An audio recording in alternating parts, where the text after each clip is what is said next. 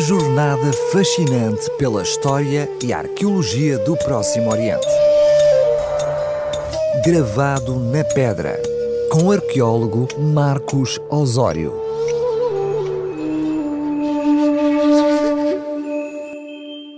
Saudações para si, caro ouvinte da RCS. Ao iniciar uma nova rúbrica sobre as grandes descobertas arqueológicas do Próximo Oriente, pensei colocar-me primeiramente no lugar do ouvinte e interrogar-me: o que poderá um arqueólogo trazer de interesse para o auditório desta rádio? Será a arqueologia um tema pertinente que suscite interesse a quem se conecta em 91.2 FM para ouvir os temas e as músicas que a RCS oferece diariamente? Se atentarmos na palavra arqueologia, ela é formada por dois vocábulos gregos: arqueos, com o significado de antigo ou relacionado com as origens, e logos, que se traduz como discurso ou estudo. Na Grécia, a arqueologia era, antes de tudo, um discurso sobre as origens das sociedades pretéritas e sobre o conhecimento que possuímos hoje sobre esse mesmo passado. Mas alguns poderão questionar: que nos interessa aquilo que aconteceu no passado? Porque nos devemos preocupar com coisas que sucederam há tanto tempo atrás, se elas estão fora do nosso alcance e nada podemos fazer para modificá-las.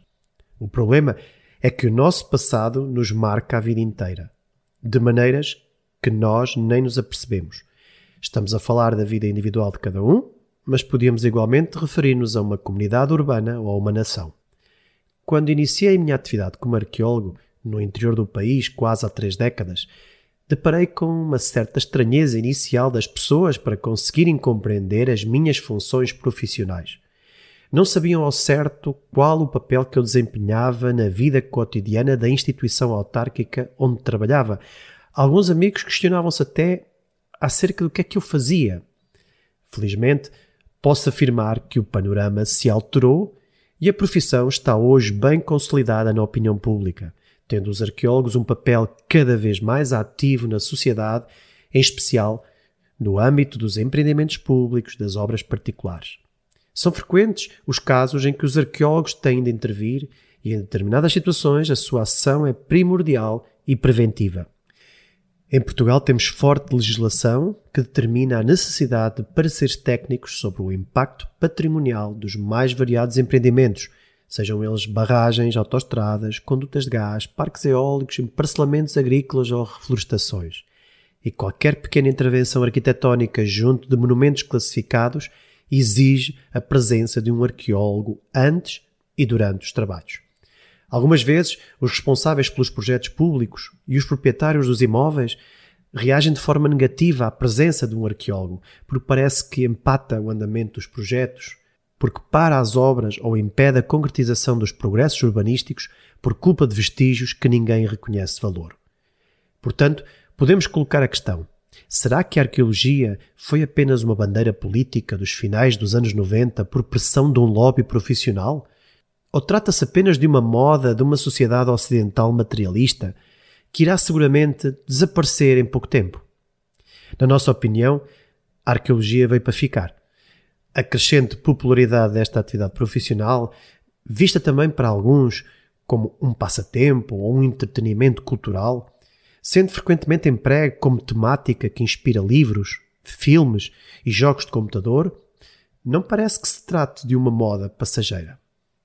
A arqueologia já se afirmou no nosso meio e pouco a pouco vai sendo encarada com outra estima, graças ao despertar das consciências políticas e das sensibilidades cívicas. Ela ainda procura consolidar o seu espaço de ação, mas o processo iniciado não vai parar e teremos de nos habituar à constante presença dos arqueólogos, encarando-os como uma vantagem e não como um empecilho. Embora a arqueologia seja uma atividade científica praticada já há mais de um século, em Portugal ela chegou um pouco tarde e ninguém prestou atenção à preservação do nosso património arqueológico nas décadas de 50 a 80 do século XX, com o desenvolvimento urbano acelerado e alguns testemunhos históricos e arqueológicos milenares que tinham ficado intocáveis durante séculos perderam-se completamente, sem um único registro fotográfico. Muitas memórias das cidades, vilas e aldeias foram apagadas por desconhecimento e displicência. E não é preciso lembrar que um indivíduo sem memória encontra-se morto. Da mesma forma, um povo sem vínculos à terra, aos seus antepassados e aos episódios históricos que formaram as suas origens, não tem a mesma capacidade para lidar com o presente e encarar o futuro. Todas as sociedades se interrogam sobre as suas origens e buscam respostas. E na ausência de evidências científicas, elas costumam criar mitos e lendas sobre heróis na tentativa de explicar o passado longínquo da sua terra e da sua comunidade. Sendo assim, a arqueologia, juntamente com a história, tem uma função social extremamente importante, situando-se na vanguarda da interpretação das ações e motivações humanas das comunidades do passado.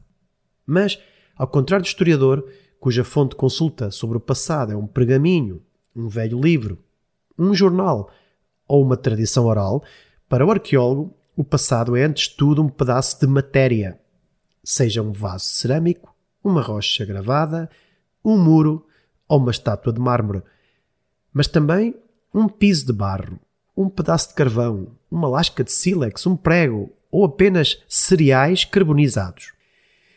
E é esta a sua função, a preservação desses testemunhos mais esquecidos que estão frequentemente em perigo de destruição irreversível com o desenfreado progresso dos nossos tempos.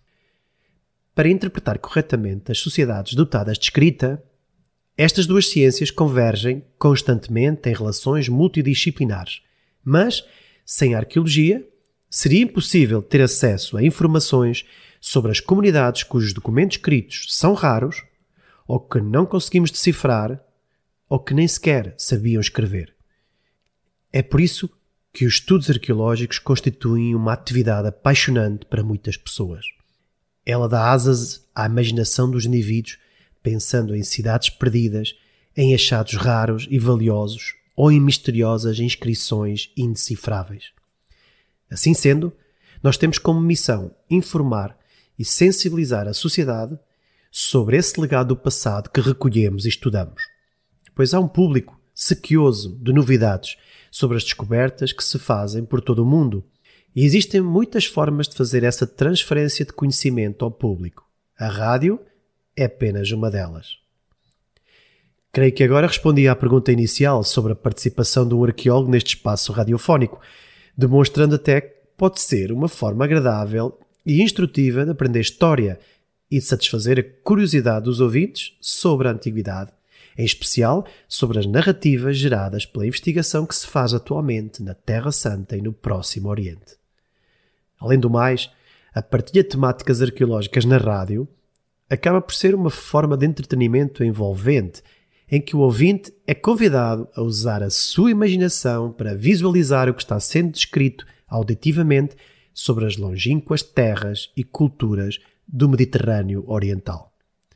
Pode contar nesta rúbrica com diversificados contributos históricos, onde irei partilhar consigo os mais recentes avanços no conhecimento arqueológico proporcionado pela investigação do Próximo Oriente, referindo novos achados ou revendo velhas descobertas arqueológicas. Todas as semanas lhe trarei pontos de vista sobre a arqueologia das religiões judaica e cristã, com as quais ampliaremos o conhecimento sobre a nossa própria identidade cultural e valores, ajudando-nos a desenvolver uma perspectiva mais ampla e tolerante em relação a outras culturas e religiões. Se quiser voltar a ouvir esta crónica, Basta aceder ao site radio.rcs.novotempo.pt ou ir a qualquer uma das plataformas habituais de podcast, procurando por Gravado na Pedra. No próximo episódio, iremos direcionar a nossa atenção para a arqueologia bíblica, que será o conteúdo principal desta rúbrica. Por isso, fiquem atentos para descobrir mais sobre esta fascinante disciplina e as suas descobertas. E não se esqueçam que o passado não se apaga, mas permanece gravado na pedra. Uma jornada fascinante pela história e arqueologia do Próximo Oriente. Gravado na pedra, com o arqueólogo Marcos Osório.